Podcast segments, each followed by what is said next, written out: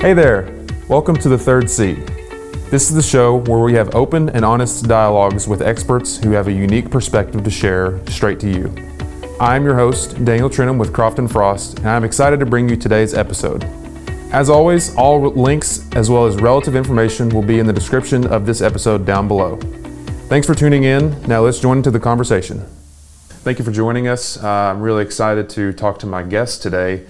Some of you may remember uh, a couple of weeks ago, uh, I interviewed someone who works at the University of Tennessee at Chattanooga. He was, or he is, a professor of photojournalism. He worked uh, for the Chattanooga Times Free Press for many years. He is a very accomplished photojournalist, and he was his name was Billy Weeks. He was a great guy to interview and to talk to.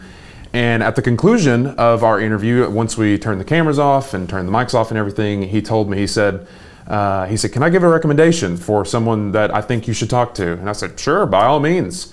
And he told me, he said, Someone you need to reach out to is a former student of mine named Nessa Parrish. And I said, All right, I'll write that name down and, and, and uh, get in contact with her. So he, he sang her praises, he said she, uh, she was a great student, that she was worth getting in touch with and reaching out to her. And uh, so that's what I did. And so today, that is who I have with me here. I have Nessa Parrish. She is a former student at UTC. Uh, she recently graduated with a degree in uh, mass communications mm-hmm. and media studies, I believe. She is the current uh, production assistant at WUTC, the radio station uh, at the University of Tennessee at Chattanooga. And so far, uh, as I've gotten to know her a little bit, she has been an incredibly interesting, uh, a very kind and uh, easygoing person that I'm really excited to talk to today. So, uh, Nessa, thank you for joining me today. Yeah, thank you for having me. Yeah, no problem. Thank you for coming out. So, uh, I know I gave a little bit of introduction about you and, and what you do, but I don't want to take up too much of, of the spotlight for you. Just for those that are not aware uh, and those that may not, uh, you know, know the know the work that you do and the work that you've done, just give a little bit about yourself if you don't mind. Yeah. So while I was learning under Billy Weeks, I studied in a class called Rising Rock, mm-hmm. which is a capstone course where you kind of get to put your skills from all of your previous classes in one, and you get to be a student journalist and you do everything from reaching out to people, writing stories on them, photos, videos, audio stories, everything. Mm-hmm.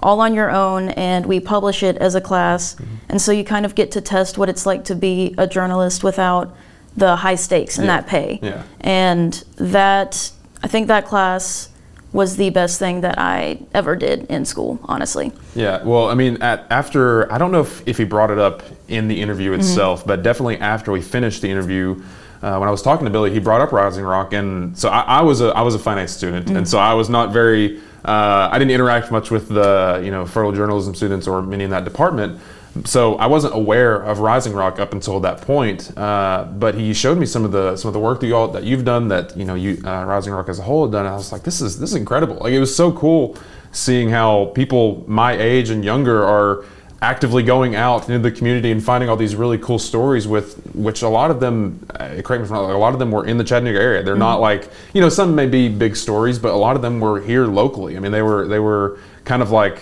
uh, you know uncovered gems. Mm-hmm. Like you know, it were it was things that uh, maybe you know individuals like myself or people just out on the streets may not know about. You know, and so it was really cool. There was one that. Uh, I heard about what was it? we, we talked about his name was uh, a friendly neighborhood Fred was that his name yep. They, I, I, forget who did that story but we were talking about it. I was like that was that was so cool just seeing him and, and everything that he did and I forget where it is that he lived but it was really cool to see the work mm-hmm. that you all did and the fact that it's just students taking uh, taking the reins with that and running with it is, is really cool and really inspiring. You know, uh, I, I, thought that was really interesting. It was, and still is. They're doing great stuff right now. Yeah. But Rising Rock is that perfect avenue for students mm-hmm. that want to tell stories and most of the people in that class have stories that they already want to tell or you know mm-hmm. kinds of stories that they're interested in telling you know mm-hmm. whether it's uncut or hidden gems mm-hmm. in the community or athletes or cars. You know, there's some way you can tie that in mm-hmm. to what you do in Rising Rock. And that was why it's such a great opportunity, mm-hmm. honestly. Like, I served as the editor in chief for two semesters, mm-hmm. and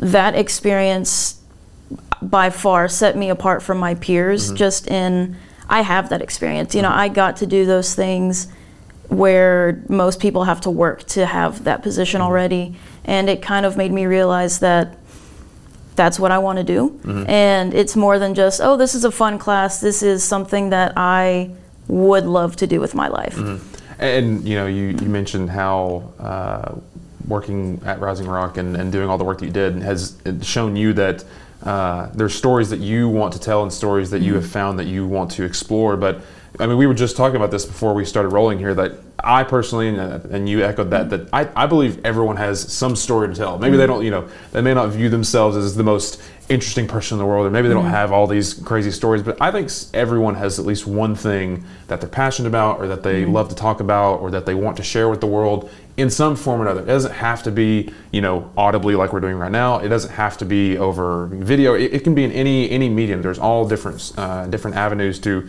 express yourself and the stories you want to share.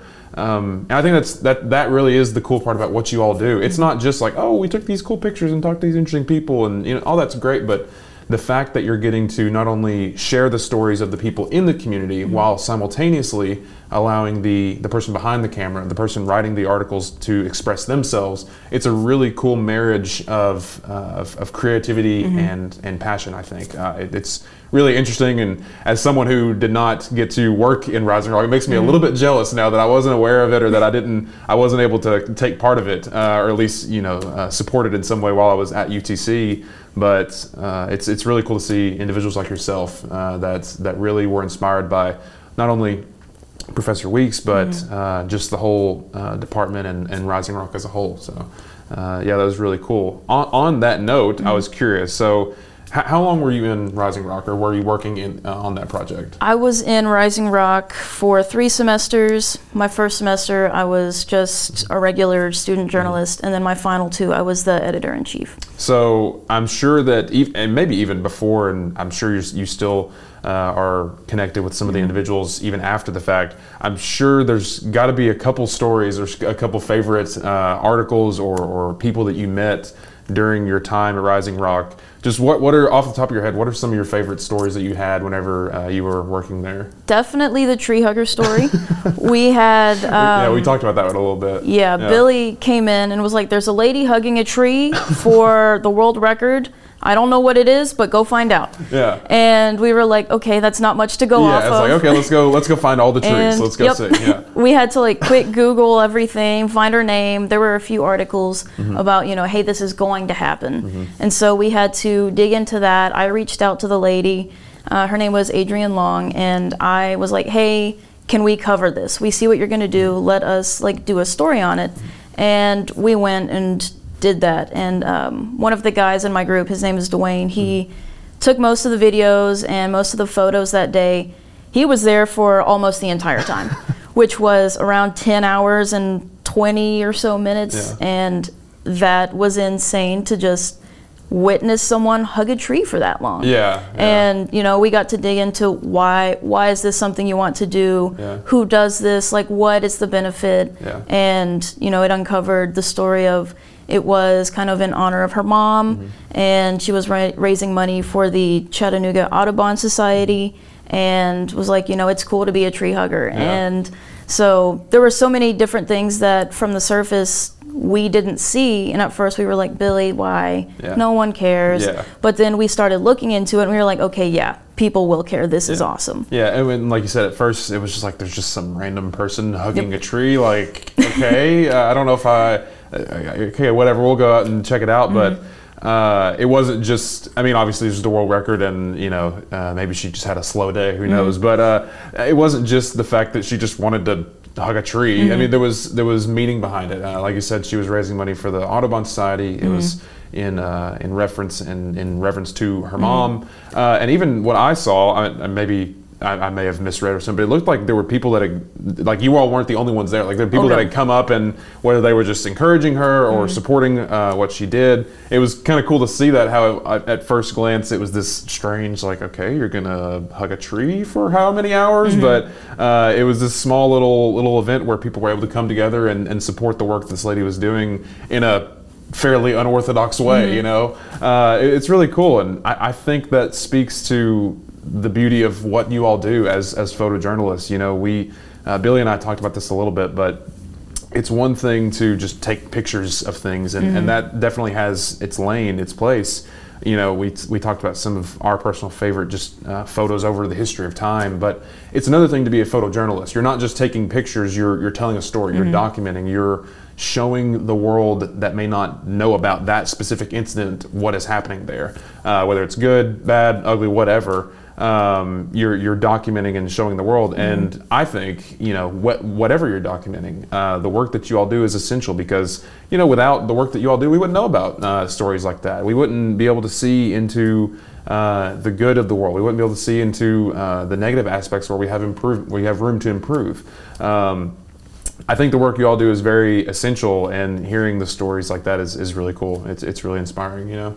Yeah. Um, They're really great to tell because, yeah. I mean, like you said, those things you don't, most people don't know about, you know, certain stories until, until they see it on the mm-hmm. news mm-hmm. or on social media. Mm-hmm. And so being able to say, hey, yeah, there was this lady that hugged this tree, mm-hmm. or, you know, there is this guy in this neighborhood that does all of these amazing things for everyone there but no one knows about that yeah. because you know they're not a part of that community so mm-hmm. that person or that group or whatever has the chance to be highlighted as they should be mm-hmm. and that was being able to do that for them and yeah. you know for everyone else to see hey this is something great that mm-hmm. is happening yeah look how awesome yeah that is just the best thing and and two like not that we maybe it's just a product of me getting older. Not that you know we shouldn't we should give coverage to all kinds of things but there's just so much neg- negative news press which because partly because there's a lot of bad things that happen in the world. I mean we, we just live in a in a messed up world and mm. a lot of bad things happen and and those things need to be covered. But I don't think oftentimes we hear about or we get enough good uh, press coverage of, of, things like this where it's just like, hey, uh, maybe it's not the most groundbreaking thing in the world, but let's highlight this person doing some good, uh, this person trying to make a change, make an impact in some small way. You know, mm-hmm. not all of us have the resources to change the world on a monumental scale, but um, we do have a, maybe a small sphere of influence where we can make change like that, even if it's just hugging a tree for yeah. was it like ten hours? It yeah, it was ten hours, Jeez. and I think like twenty eight minutes. Did it, she like eat food or anything? Like, what did she? Yeah, her, her sister brought. Um, I believe it was her sister, or close friend, brought mm like coffee and snacks yeah. and just different stuff for her to eat and like yeah. watch a video every now and then, and they had. Um, I believe it was a choir that came out and they danced and they sang. Yeah. and they also had like yoga groups out yeah. there where they did meditations. Yeah. and it was kind of just like mm-hmm. what can we do in the you know general vicinity of this lady who's hugging this tree to encourage her like hey here's this good energy. We're with you. Maybe not for 10 hours but we're here right now. Well sounds like one of who was it you said was there for uh, the whole time? Dwayne bingham. He was Jeez absolutely monumental in that project. That is that's crazy. I mean, the, yeah, that's just. I think of like a work day of like you know seven or eight hours, but mm. the fact of standing there hugging a tree for ten hours is just insane. Oh yeah. Um, and you know, even with stories like that, they're fairly, you know, I mean, they're not going to get national news, or usually they're not going to get national news coverage, but they're still important to find. And in that instance, you you talked about how uh, Professor Weeks he was like, hey, there's this, this is happening somewhere, yep. go find it. But oftentimes, I mean, I would imagine it's not always that simple as somebody just walking up to you and saying, hey, this is this is happening, go find it. What what did you all do, or, or what was your process for finding a good story? Because you know, there's all kinds of in every community, mm-hmm. you know, large and small. There's all kinds of uh, interesting stories uh, and interesting people to talk to, but it's not always that simple to find those stories and to explore them. What what was what what did you all do to find stories like that? So a lot of times it kind of starts with I have something I'm interested in. How can I dig into that to find a story? And because you know, most times you're not presented like Billy did that first class where he gave it to us. You have to find your own. And so within that, you sort of pick a topic. You know, if you're into cars, who do I know that does something cool with cars? Maybe this person has been rebuilding this one mm-hmm. for 10 years with their dad, but their dad passed. And, you know, now it's their project. Mm-hmm. That's a story that nobody but maybe them and their friends and family know, but that may be inspiring to someone else in some way. And so it's kind of just looking at your own life and your own interests and seeing where that exists for others. Mm-hmm. It's yeah, it's a crazy roller coaster. Yeah. Honestly, sometimes you're handed one, sometimes you see it in your in your own life, and yeah. sometimes it's on the side of the road, and you just have to pull over and start filming. Yeah, and, and you know, when you talk about how sometimes they're just handed to you on a silver platter, and it's like, okay, I need to run with this, and yep. sometimes uh, sometimes you're not, and to me, the, which I think you may have uh, either worked with or done the full story on this, but to me, the first thing I think of when I think of handed on a silver platter was just the whole experience of the first year to two years of the pandemic. Mm-hmm. Uh, everybody has, which we're still dealing with that, you know, in, in a lot of different ways, even now. But that first, you know, six months, first year, uh, as you know, some people, we were all in different uh, phases of life and I believe that you wrote about it, what it was like from like a student's perspective. Mm-hmm. Is that is that correct? Um, I may have misread that. In a way, yeah. so we did the uh, year of COVID in review. Yeah. So we did a overview of what's happening right now. What did the past year look like, yeah. and then what does the future look like? And I worked on the past. So with that, we talked to the people who were in Rising Rock when school shut down. Mm-hmm you know, they had to suddenly turn from spring break to yeah. I can't work on my final story, so yeah. I have to find one in my own life. Mm-hmm. And that's where they started doing um, like journals mm-hmm. and photographing their own families and life and what their life looked like at that time, mm-hmm. writing about what's happening. And so we went back and talked to those students mm-hmm. and we're like, tell us more about that. Mm-hmm. What, where are you now? Yeah. What's happened since then? And tell us the whole story. And so that we kind of got to hear, you know, what wasn't talked about, yeah. you know, because they they gave snapshots yeah. and they didn't really highlight, oh, you know, my cousin got really sick and you know my aunt passed away or anything like that in those journals because those were not happening just yet. Yeah. And so that's kind of where we talked about, okay, what what did that look like? Yeah. And highlighting you know the process of suddenly you're on spring break and now you're on the forever spring break. Mm-hmm. and or it felt like forever yeah, spring break. Yeah. Yeah. No i remember when that first happened uh, when so like you said at the time we were on spring break and initially, they they UTC put out an announcement. I guess it was like a Wednesday or a Thursday. Mm-hmm. They're like, "Hey, we're gonna take a like a two week break or like a, an extra week." Mm-hmm. And I remember like me and all my friends were like, "Heck yeah, that's awesome! Yep. Like we get another week. Like you know, I don't want to be because of this weird virus, but hey, we get another week off from school. It doesn't sound too bad to me." And then within like a day, it was just like, "No, we're just gonna go online. We're gonna shut down for mm-hmm. a week or mm-hmm. two and try to figure it out beyond that." And it was it was such a weird feeling of like just such uncertainty because nobody at least around me mm-hmm. was like we don't know what to do like yeah. i remember I, I, may have told this story before but during that semester i was in a public speaking class and uh, my professor's name was patrick sweetman i don't know if you took him before but he was one of my favorite professors and i guess it was in like early january maybe or late january early february and he said yeah there's this news of this virus we, we don't think it's going to become anything. We, we, you know we have a plan if, if things you know do kind of hit the fan, but we think everything's going to be all right. And then like in a couple weeks, everything was online, everything was shut down, and it just goes to show how quickly everything changed mm-hmm. and how how just our lives were thrown upside down. Um, do you, what what was it like just from your perspective as a student? Because we talked a little bit with uh, I think maybe Billy and, and another. Mm-hmm uh, another professor that we interviewed just about what it was like from their perspective as a professor during that time. For as a student, I mean, I have my own experience, but what was it like for you as someone in in the journalist field where mm-hmm. you kind of have to be out and about and in in the moment? Uh, mm-hmm. Uh, what was it like for you during that time? So I, to back up a little bit, I was in a bunch of classes that I really needed to be in person, mm-hmm. such as photojournalism 2 mm-hmm where that's where you go tell stories. Mm-hmm. And when you don't have anywhere to go to yeah. because you're not allowed or you know it might not be safe, yeah. you kind of have to just find something else. Mm-hmm. And so I, you know, I turned to my siblings cuz I lived in the dorms at the time. Mm-hmm. I had to move back home with my three younger siblings and my dad and stepmom and the two pets. Mm-hmm. You know, going from a four-person quiet dorm to yeah. six people and two animals that is just full of noise. Sounds like a like a like a farm. Yeah, it, it felt like one. Animals.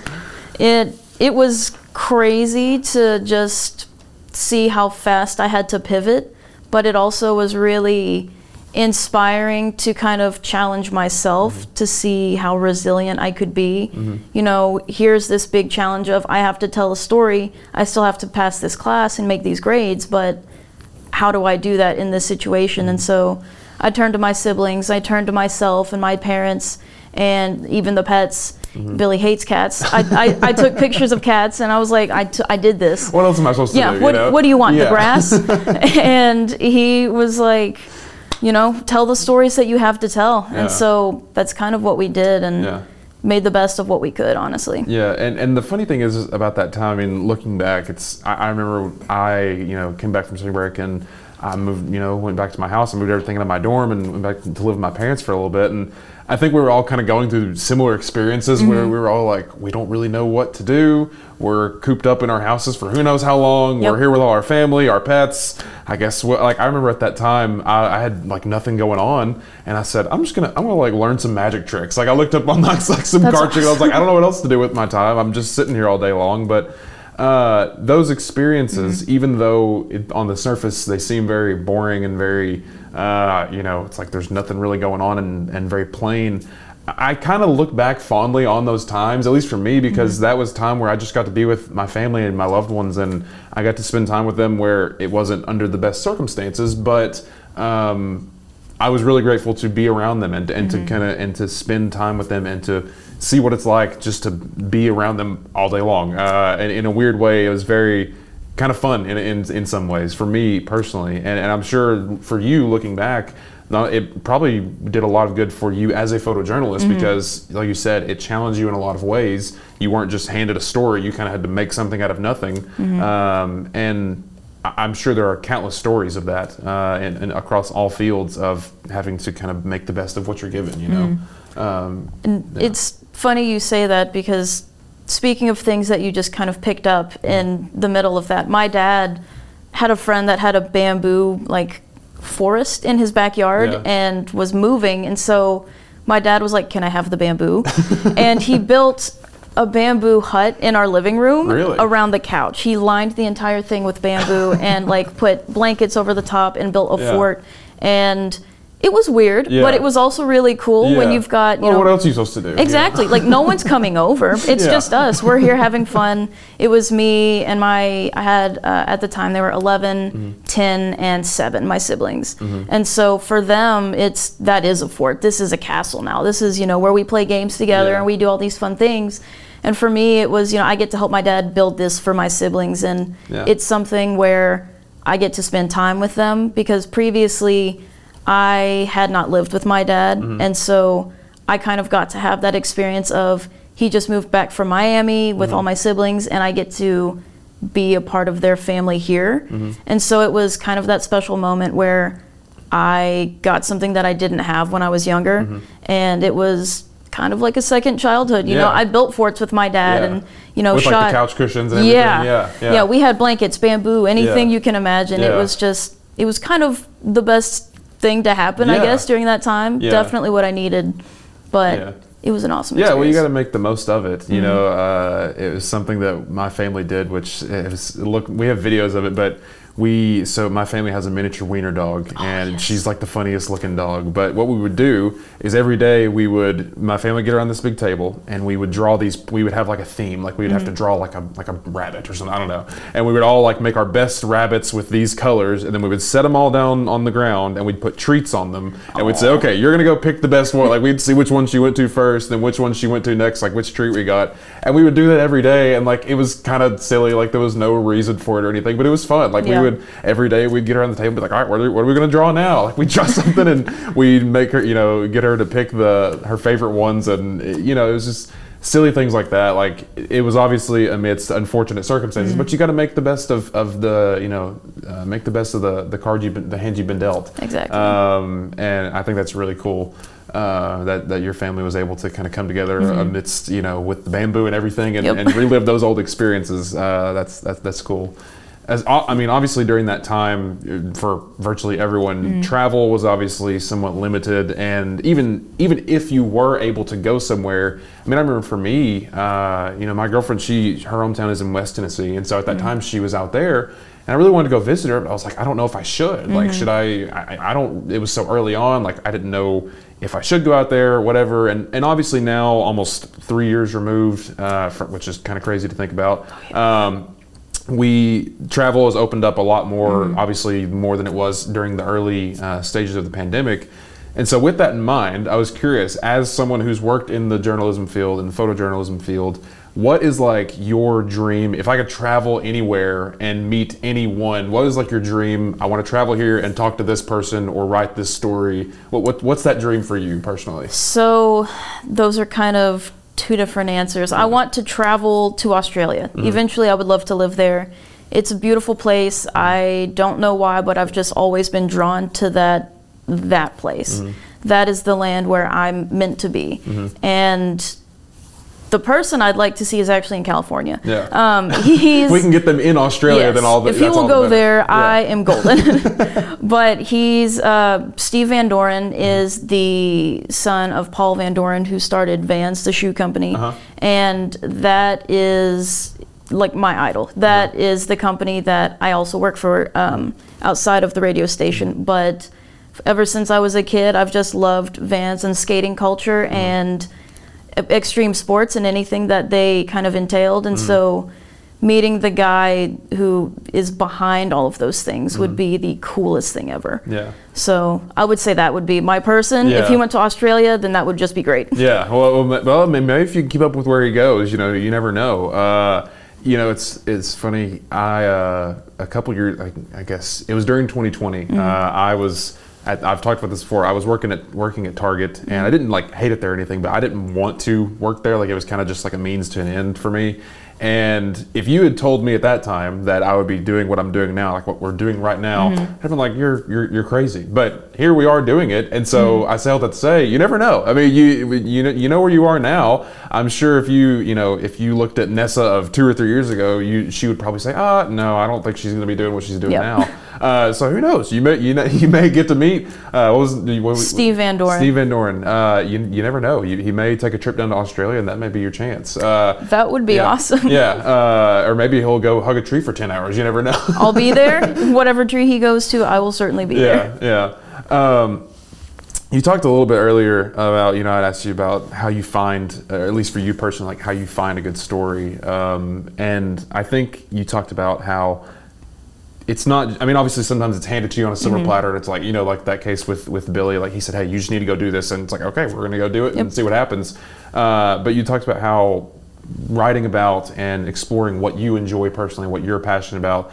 that's really what you think drives uh, the best stories yes. if someone you know say let's uh, let's say just someone uh, like like yourself maybe starting college maybe they want to do something similar to what you're doing and what you did do uh, at UTC. A young creative individual is like, hey, I want to work in a field like this or in a field similar to this, but I don't really know where to start. I don't know, because I mean, fields that require you to channel creative mm-hmm. energies. Mm-hmm. Uh, you know, you think of all the different art fields, uh, field like photojournalism mm-hmm. or just photography. There's not really like a the, the path to success in those fields are not always the same. Mm-hmm. They're very different, uh, and so with that in mind, I think people who have been able to accomplish uh, accomplish good things, even like yourself. I mean, I, you may not consider yourself a accomplished person, but I think someone that has uh, been able to do what you do uh, as and you know somewhat make a career out of it is, is really really interesting and really inspiring. Thank someone you. that does stuff like that uh, can help a lot, help help out a lot individuals that are wanting to come up in those fields. Mm-hmm. So I say all that to say if someone like yourself, maybe three or four years ago, comes up to you and is like, "Hey, Nessa, I, I want to do something like this, but I don't know where to start." What's just what is something that you would recommend to that? What's a piece of advice you would want to hand down to that to someone like that? If they're not hundred percent sure what they want to do, mm-hmm. find out what you don't want to do. Yeah. And do that by trying everything. Yeah. You can, you know, so many people are willing to let you shadow them or, you know, at least talk to them about what they do. And if you're not interested, mm-hmm. all right, cross that box off, on mm-hmm. to the next and you know, if you happen to have an idea, find someone who does that mm-hmm. and just ask them questions. You know, mm-hmm. follow them around. Ask if you can, you know, shadow them at work or in mm-hmm. a day of whatever it is that they do. Mm-hmm. You know, find what it took for them to get where they are, mm-hmm. and just keep digging, yeah. honestly. No, and, and I think uh, I would 100% agree with that, although it's in a somewhat different uh, manner. When I first started college, I was a engineering major, and newsflash, that was a terrible idea for me. uh, I was not good at calculus. I had never taken a physics class in my life. I had no clue what was going on. I just I did not fit in even a little bit, and so obviously you know things panned out for me in the end. But I remember at, at, the, at that time, I told myself I was like, okay, I don't know what I want to do necessarily, but I know what I don't want to do. Mm-hmm. I don't want to do engineering. I don't want to do this. I don't want to do that. So let's mark those off and we'll try something different. And through my personal experience, in a, in a similar way, I was able to find fields that did interest me. I really, uh, I, I, thought the, the business field was interesting, but there was only certain aspects of it that I really wanted to work in. Uh, and, and even at that, like I, I, later found that I really enjoy speaking to people and speaking mm-hmm. with people, and was able to do what I'm do, you know, do what I do now uh, as part of my job. And and it part of that journey is discovering what you don't want to do. Uh, I, I, think, especially if you're going into college, uh, mm-hmm. if you're if you're new a new student, a freshman going to college, it's so hard to be like. People ask you like, "Oh, what are you going to major in? What are you going to do here? What are you going to do there?"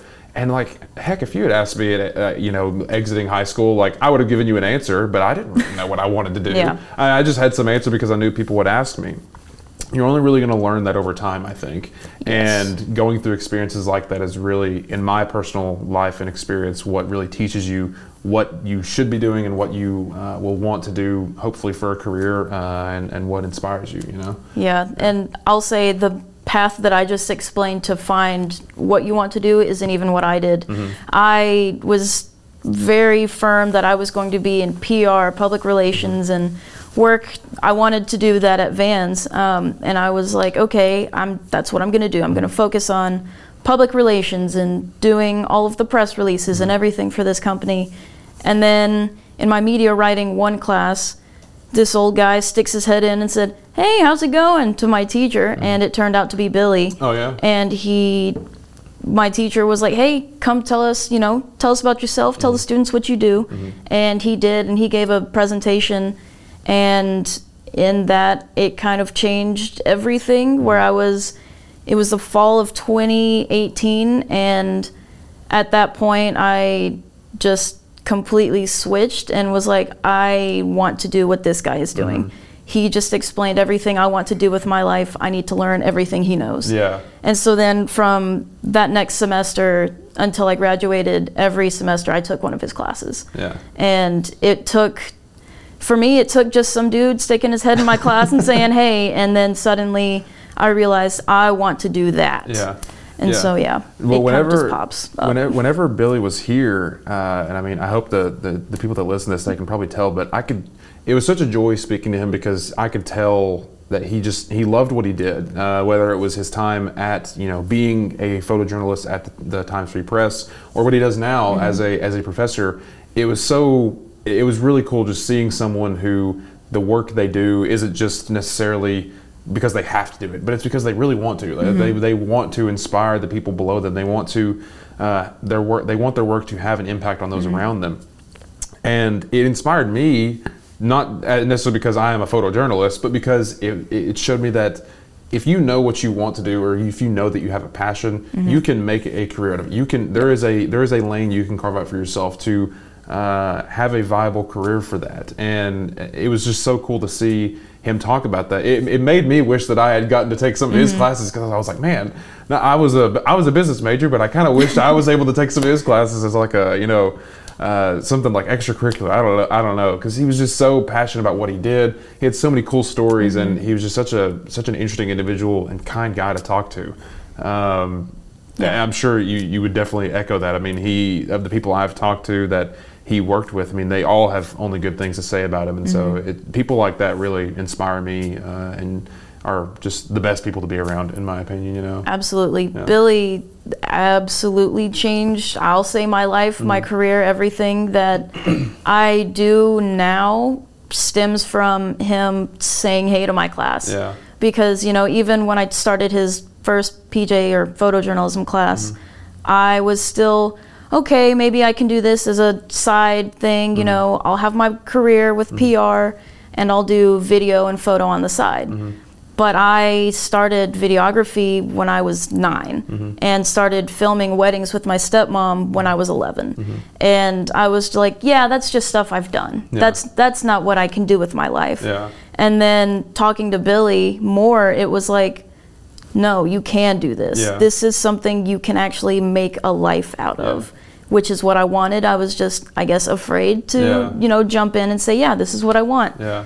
But then talking to him and learning from him and seeing his passion that mirrored mine Mm-hmm. and just fueled it, it I was like, yep, nope, this is what I'm doing. I will definitely do whatever it takes to make that happen. Yeah, and, and you talked about how even from a young age, I think you said it was either nine or nine or eleven. Like Mm-hmm. you, you've been uh, working with a camera, and that, that was something that Billy echoed as well. Like his whole life, really, he's been drawn to uh, capturing these experiences and documenting things. What is it for you that draws you towards? Uh, wanting to work with a camera and- wanting to document the world around you and wanting to i mean you, you meant you even said like when you first started utc this wasn't something that you really knew you wanted to do or you didn't really acknowledge that you wanted to do it uh, what is it now that you're a bit removed from that point in your life that draws you or drew you towards uh, wanting to document the world around you with a camera? Um, honestly, I guess starting out with I loved movies when I was a kid. I loved anything that was related to comedy and made people laugh and have a good time because they, you know, they tell a story. And it's maybe an hour and a half to 2 hours or, you know, 15 minutes, even 5 on YouTube or anything like that. You take someone out of the current state they're in and put them in another you know, another space completely, you mm-hmm. know, they feel the emotions you you make them create with your music and your visuals and everything. And you tell a story that moves someone in mm-hmm. some way whether that's you know they they're laughing or they're crying because of a beautiful moment or mm-hmm. because it's sad. Just being able to create something for someone else to experience in a special way you know no matter what it is. If it's stupid and silly you know you're still giving someone something to laugh about you know whether they've had an awful day that might be that one thing where they're like it's not an awful day i Yeah, guess yeah. you know or at least those 15 minutes you know they laughed at that and now they're doing something else and that maybe elevated their mood Yeah. i just like bringing joy and laughter honestly Yeah. which is what i would like to do with all my work Yeah, that, that's awesome. That is awesome. I, I'm curious to know now. So you talked about uh, you had a love for movies. What is like your go-to? Like if, if you just have a night, just like you're just gonna watch, uh, you know, uh, it's just you. Maybe you got like, uh, are you a, are you a popcorn person when you watch movies? Absolutely, that is my favorite that's, food. That's what I wanted to hear. Good. I, I'm a, I'm also a popcorn uh, person when it comes to watching movies. What's what's your go-to like just hanging out at your at your house, your apartment uh, movie you're gonna throw on uh, and watch just for just for fun? the 1991 version of point break that features keanu reeves and patrick swayze Oh yes. that is my absolute favorite movie it's definitely not a comedy Yeah. which is the sort of movie i prefer Yeah. but it has amazing characters Mm-hmm. and storytelling and the exhilarating like thrills that the characters go through as a watcher you kind of feel that with them Mm-hmm. Yeah. like there's a scene where patrick swayze jumps out of a i think it's a plane and he skydives and watching that you're like oh that's such a cool shot Mm-hmm. i wonder how they filmed it i watched the director's cut patrick swayze did his own stunt and actually skydived he went yeah, skydiving. He That's what went he did. skydiving. Yeah. you know, it wasn't just filming. It was Yeah. there he goes. Yeah. And being able to see that and learn that and Mm-hmm. kind of see the story behind the story was really cool. And I, for some reason, am just you know drawn to that kind Yeah. of that kind of exciting Yeah. experience. Yeah, and, and and you know, obviously that's in a movie, mm-hmm. and not all movies are real, and some of them they tell real stories, some of them don't. But that idea of of being drawn into it wasn't. There, there's plenty of movies where you know cool things happen, like mm-hmm. oh you'll see cool scenes or explosion, this that and the other, whatever. But the the core to a great movie, I think, and you sound like you would agree, is is the character, it's the story. Yeah. It- it's the it's the arc that this person or people go through from from the beginning to the end. And i think that's the part of the reason i think that is why i and so many others are drawn to movies like that is because it's a reflection of our own lives. Um, my life in particular is not has not been just some straight line from here to here to here or you know up or down it's been a you know up down sideways left and right like there's mm-hmm. been so many different uh, elements have factored into me being at where i'm at right now that it, not that I'm trying to say, you know, like my life is a movie or something, but that's what the best movies are. Mm-hmm. They show uh, someone who is relatable, someone who is, uh, we see a little bit of ourselves in them, and we, they show that they go through different experiences. It's not just a straight shot yeah. from point A to point B to point C and so on. Uh, they have human experiences and are unique like we are. Uh, and you know, maybe we don't go skydiving. I personally have not been sky. I would like to one day. I though. would love to. Yeah, I would like to one day. Uh, but uh, they the best stories are the stories of, of uh, whether they're real or not of people that are experiencing real life mm-hmm. uh, and they're experiencing real uh, experiences and situations and how they react to those situations and, mm-hmm. and, how it affects the people around them those in my opinion are the best movies those are the yes. ones that stick with me the longest and the ones that i remember and look back on the, the most fondly those are the best ones and i think those are the ones that had the most impact mm-hmm. and when I think about my own life from that from that angle, uh, it tells me that even though I may not think that my actions and the people that I talk to have much bearing on the world at large, and maybe they don't. They, you know, uh, the people, what I do here in the next hour, maybe it won't have a huge change of, of the world or anything like that, but it matters to the person I'm talking to. Mm-hmm. It matters to to me. It matters to the relationships that I have. It matters to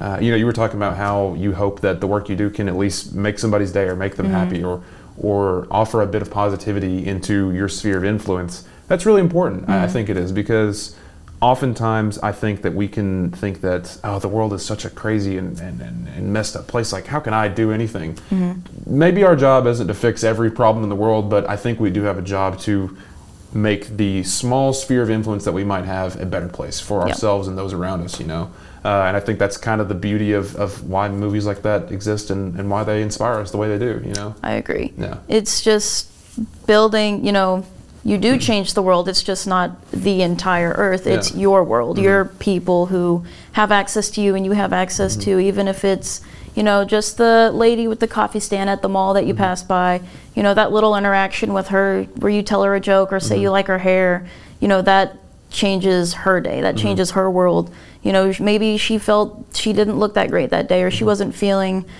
all you know too successful but you know saying hey i love your coffee it's so great mm-hmm. that just changed her day yeah. and that is changing the world that's changing someone else's world yeah and and for, in my personal life i mean this uh, this whole podcast is is a relatively new thing for for me and for us and uh, I didn't know how impactful it would be, or how it even even how it will be. Who knows? But uh, after we released the first episode, uh, somebody came up to me, somebody that my family knows, but I don't know personally, and they were like, "Hey, I listened to the first episode and it was great, and I loved it, and I really think you did a great job here." And for me, like it was, like you said, it was a very small thing, but I was like, "Man, like the work that I've done has mm-hmm. made at least one person happy." Like I, I don't know if everybody enjoyed it, maybe they didn't, but I know at least one person really enjoyed it, and it meant the world to me because I was like, "Okay, what I'm doing isn't just confined to myself and and my little world." It offers a little bit of, of, of pleasure to other people, mm-hmm. which then makes me happy. It makes yep. me fulfilled. It, it allows me to know that what I'm doing and, and the efforts that I put in to try and create uh, a, a, positive world for myself and a positive impact for others does not go in vain. Yeah. Uh, even if it is on a small scale, it doesn't have to be earth shattering or, or world changing, but it does offer a little bit of relief for ourselves and others. Uh, and I think, compounded amongst other people and, and those around us, that is what changes the mm-hmm. world. That is what what uh, begins to turn the ship in the right direction. Uh, those small changes we make in our day and offering a little bit of a positive uh, spin on things really does make a big impact, I believe. You know? I agree, yeah. yeah. So, um, and it doesn't have to be, uh, you know, I think oftentimes too, for me personally, I'm like, okay, I want to do good today. I want to want to make somebody's day today, and I can kind of overthink it mm-hmm. uh, at times. It's like, okay, how am I gonna am I what, am I gonna go say hi, hi to this person? Am I gonna compliment this, or what am I gonna do? But in reality, it just it does it doesn't have to be doesn't have to be much. Mm-hmm. It, like you said, can, if you see uh, somebody at their at their job or they're you know they're working at a coffee stand or whatever they're doing, just saying, hey, you're doing great. Uh, I love what you're doing. You're doing a great job, uh, and and stuff like that really does uh, does mean the world, at least to me, and I'm sure it does to others as well. Absolutely. Um, that's that's the beauty and everything we get to do. So. Um, Well, Nessa, it's been about 40, 45 minutes here. We'll begin to kind of wrap things up. Okay. I really appreciate you coming in here today. Uh, it's been it's been great speaking with you, and I really hope that everybody uh, who listens and watches enjoys. Before we head out here, I want to just give you the floor. If there is anybody you want to give a shout out to, if there is anybody or anything that you're working on that you're uh, excited about, anything you got coming up, uh, the floor is yours to tell the, the good people at home what you got going on and, and what you uh, and anybody you want to shout out or anything like that. Okay. Well, firstly, thank you for having me Yeah. because um, being reached out to to have someone hear my story is Mm-hmm. kind of a, a reverse of the roles. Usually, I'm reaching out to people for Usually theirs. you're on the so other end of things. yeah, it's it's kind of cool and weird to sit on this side. Yeah. Um, so thank you for that.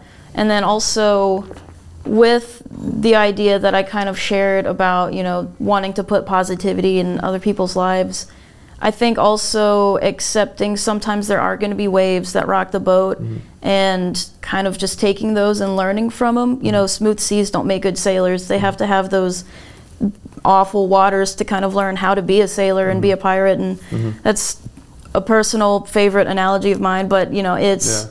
something that is very true. You have to learn from those things to be better in the future. So even if it's not positive every day, it might be tomorrow. You know, it could and maybe will likely be better mm-hmm. at another time. So Yeah.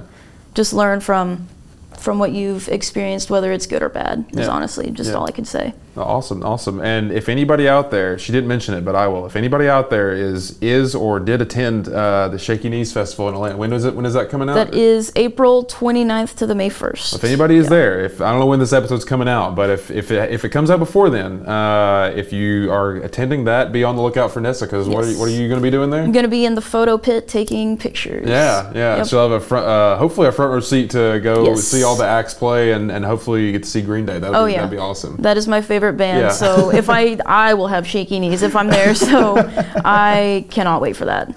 That's awesome. That is awesome. Well, Nessa, again, thank you for coming in. I really appreciate it. It's been an honor and a pleasure speaking with you.